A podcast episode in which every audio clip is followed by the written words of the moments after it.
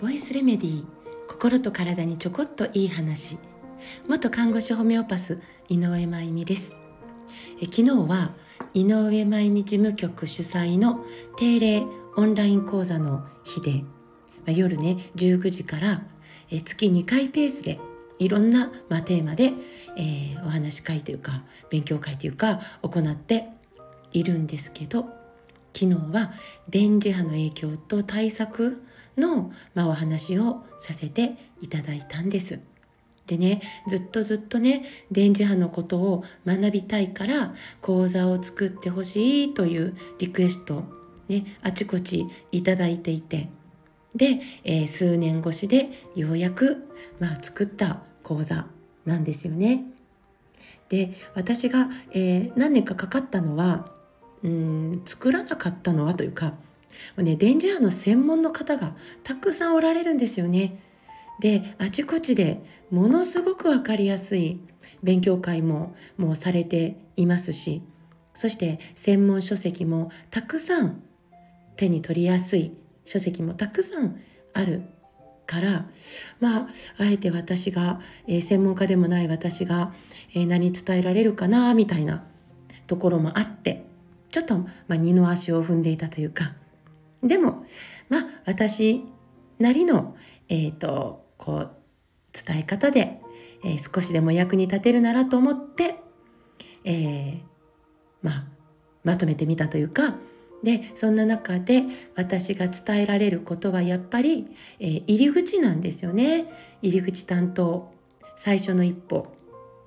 だからすでに、えー、電磁波のこととかよくアンテナ張ってこういろいろ調べている、ね、よく知っている方には物足りない、えー、お話し会だと思うんです。ただこれまでちゃんと向き合ってなかったなという方には、えー、きっと入りやすい内容になっているんじゃないかなって思うんです。なので、えー、入り口に入っていただいてであこれはもっと学びたいという方は、えー、ぜひあの本当に素晴らしい講師の方々が、えー、各地で、えー、講座を開いておられると思いますので、えー、学びに入ってもらえたらと思います。でねやっぱり大切なことは「電磁波怖いよ危ないよがんになるよ」みたいなもう拒絶じゃなくてまあもうだって電磁波が問題だからといってもう電気を使わない。暮らし山にこもってもう生きていくって全ての人にできることではないんですよね。今ね。なので基本姿勢としては、えー、共存と選択。まず知ってそして選択できる時に選択する。ということのきっかけをお渡しできる講座お話になっていたらいいなと思って、まあ、昨日ねお話しさせていただいたわけです。でそのお話の中でちょっとブルーライトの話をしてるんでちょっとここでも共有してみたいなと思うんです。で私たちの目ってね目すごい構造なんですよね。あの電波を集めるパラボラアンテナ構造なんて表現されたりするんですけどね、まあ、太陽からの光も時間によってねまるでその、まあ、光の何て言うかな構造というかな変わりますよね。えー、朝日の柔らかさ日中の強さとかね、えー、そしてその色味のね色味もそうですよね。で、えー、私たちが室内で使っている照明ねそれも外の明るさや暗さに応じて、えー、調整したりしてますしねそもそも、えー、色ってカラーね色って光なんですよねで目というのはそういうこの光ね吸収するんですよ。だからパラボラアンテナの構造はなんて言われるんですよね。光を吸収する。で、えー、光を吸収させることでまず色を脳に認識させているのでああこれは赤だ。ああこれは緑だ、ね、それって光を光が目から入るから。で、えー、目というのはその光を集めてその光情報によって脳が今どうするべきかという判断を即座に起こして、ねえー、光によって朝が来たからこうしよう光によって暗いからこうしようとかとかね、体を動かしているわけなんです。その太陽からの光等々もまた一年中同じじゃないから朝昼夜ねなので季節によってまた、えー、全くこう違うこう光構造になったりするわけですよね。でそれも私たちがその季節に応じて体をどう動かすかみたいなこともやってる。ね。というででねこれって言い換えれば目ってね太陽の光だけを見てるわけじゃないので言い換えれば目というのは静電気とか人工の電気あごめんなさい電磁波というものも集めちゃうパラボラアンテナだけに集めちゃう。でね特にねブルーライトってよく聞きますよね。でこれは日光を構成している光の一部なんですよ。えー、一部ね一部。でこれを突出させて一部をで過剰に今ブルーライトに接触する時間これが機械とかね時間が現代人は多いわけですよね。まあ、日用品にはいろいろ様々電化製品はありますけど中でもスマホとゲーム機のブルーライトっていうのはもうダントツに突出しているわけです。そのブルーライトのまあ、パワーというか量というかスマホとゲーム機の、えー、画面ね。でだからこうチクって刺すような目の痛み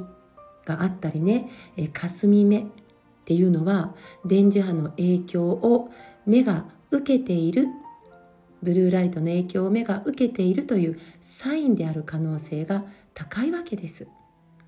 ね、世の中の景色の美しさね、自然が作り出す見事なこう彩り豊かな景色ってね視力あってこそ見ることができるんですよね。今見えてますけどこの見えることって当たり前じゃない。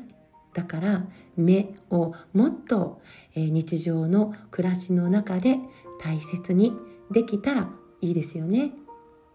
私がね小学生の時にねえー、お昼休み給食が終わってお昼休みってちょっと長めの時間があるじゃないですか。でみんなグラウンドに出て、まあ、当時は運動場って言ってましたけどね、まあ、昭和なんでね、えー、外に出て、まあ、遊びますよね。でこの遊びの時間が終わりに近づいたら最後の1分あと1分だよっていう時に音楽鳴るんですよ1分間。